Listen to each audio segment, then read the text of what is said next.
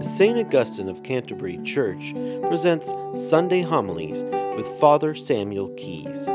For more information and a calendar of upcoming events, please visit staugustineofcanterbury.org. That's S T augustineofcanterbury.org. Thank you for listening. Does God see you? Put aside what exactly we mean by sight for a second. whatever sight is, it's a form of direct knowledge. So to ask that question, does God see you? Does God see us? Is really to ask the question, does God know us? And while we almost certainly want to say yes if we are Christians and thinking rationally, it's hard to avoid the conclusion that we do not very often act as if this were true. After all, we don't seem to be aware that God sees us and knows us when we are in the midst of sin. Or perhaps we are aware, but we think God just looks away for a moment. I mean, such presence and perception might seem overwhelming, and so the mind finds ways of tuning it out. As T.S. Eliot writes, humankind cannot bear very much reality. And there are furthermore deep currents of, of Christian, especially Protestant thinking, which deepen this divide in vision.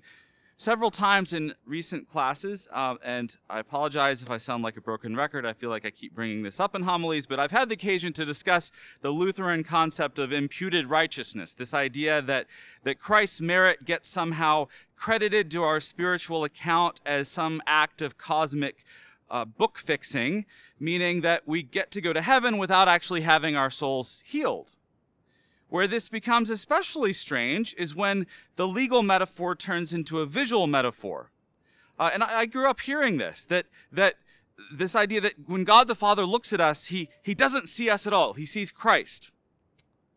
Now, there, there is a truth there that a Catholic canon should accept, but but instead of seeing how we are growing into the full stature and likeness of Christ, what, what these preachers more often mean is that God just really does not see us because he cannot see sin. Our existence then is just meaningless. We are but dust onto which God just slaps a picture of Jesus.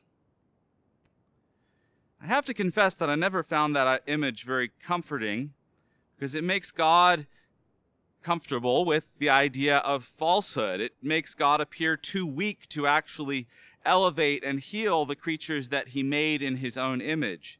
It makes God blind.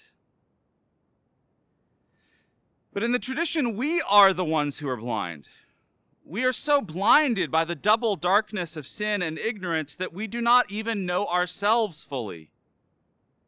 God knows us more intimately than we know ourselves, says St. Augustine in his Confessions. We see but in a mirror dimly, he sees face to face.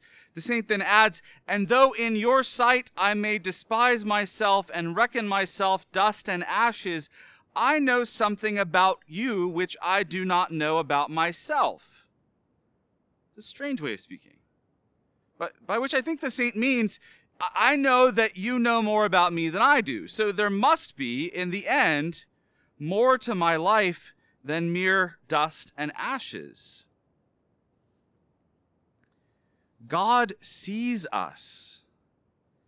He sees the dust that we were, the dust that we are, and the dust that we will become. And yet, there is this wonderful fact recounted in our collect for the day one of the which is from Wisdom 11. Uh, it's one of those treasures of this missal, which is unknown really anywhere else in the Roman Rite, uh, except in the Introit, which we heard in Latin. Almighty and everlasting God, who hatest nothing that thou hast made. Who hatest nothing that thou hast made.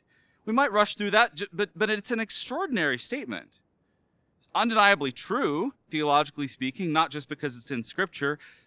God can hate sin because sin isn't something that's in fact made, but rather the corruption of what was made. God's hatred of sin then follows from the fact that he refuses to hate what he has made. Dust, in other words, us. Ash Wednesday is normally seen as a reminder of our mortality, and it is. Which is, I think, why the babies are crying tonight. It's like, you know, death, morbidity. Um, but that statement that we make isn't just about death, it's also about creation. It's not just unto death shalt uh, sorry, unto dust shalt thou return, right? But also remember that thou art dust.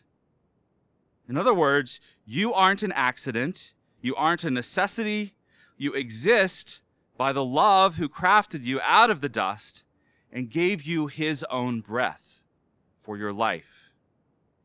And he sees you he knows you, even when you do not. This theme of sight and blindness is a common one in Lent. It starts today with the contrast uh, in our gospel. Uh, sometimes I find it interesting to think of it almost as a kind of ritual insistence on our hypocrisy.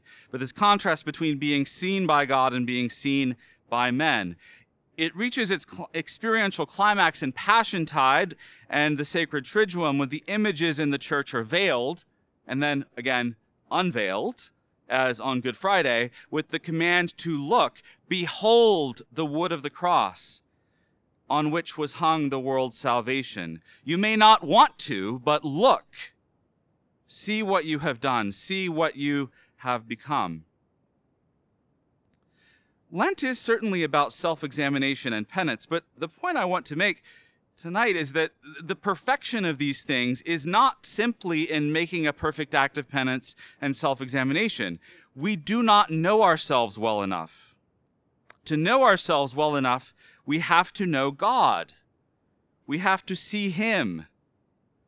Just as I often tell people in the confessional, right? It's, it's not ultimately good enough to stop sinning. You have to replace the bad habit with a good one. We have to see beyond what we're doing, what we ought not to be doing, to the good that God wants for us. So we have to clear up all the debris that clouds our sight. Sin, first, yes, clear away the sin, but also the various good things that cloud our vision. I know it's fashionable these days to uh, de emphasize giving up food and drink and such for Lent, but I don't really know of anything that gets quite so viscerally at our human ability to be distracted by good things.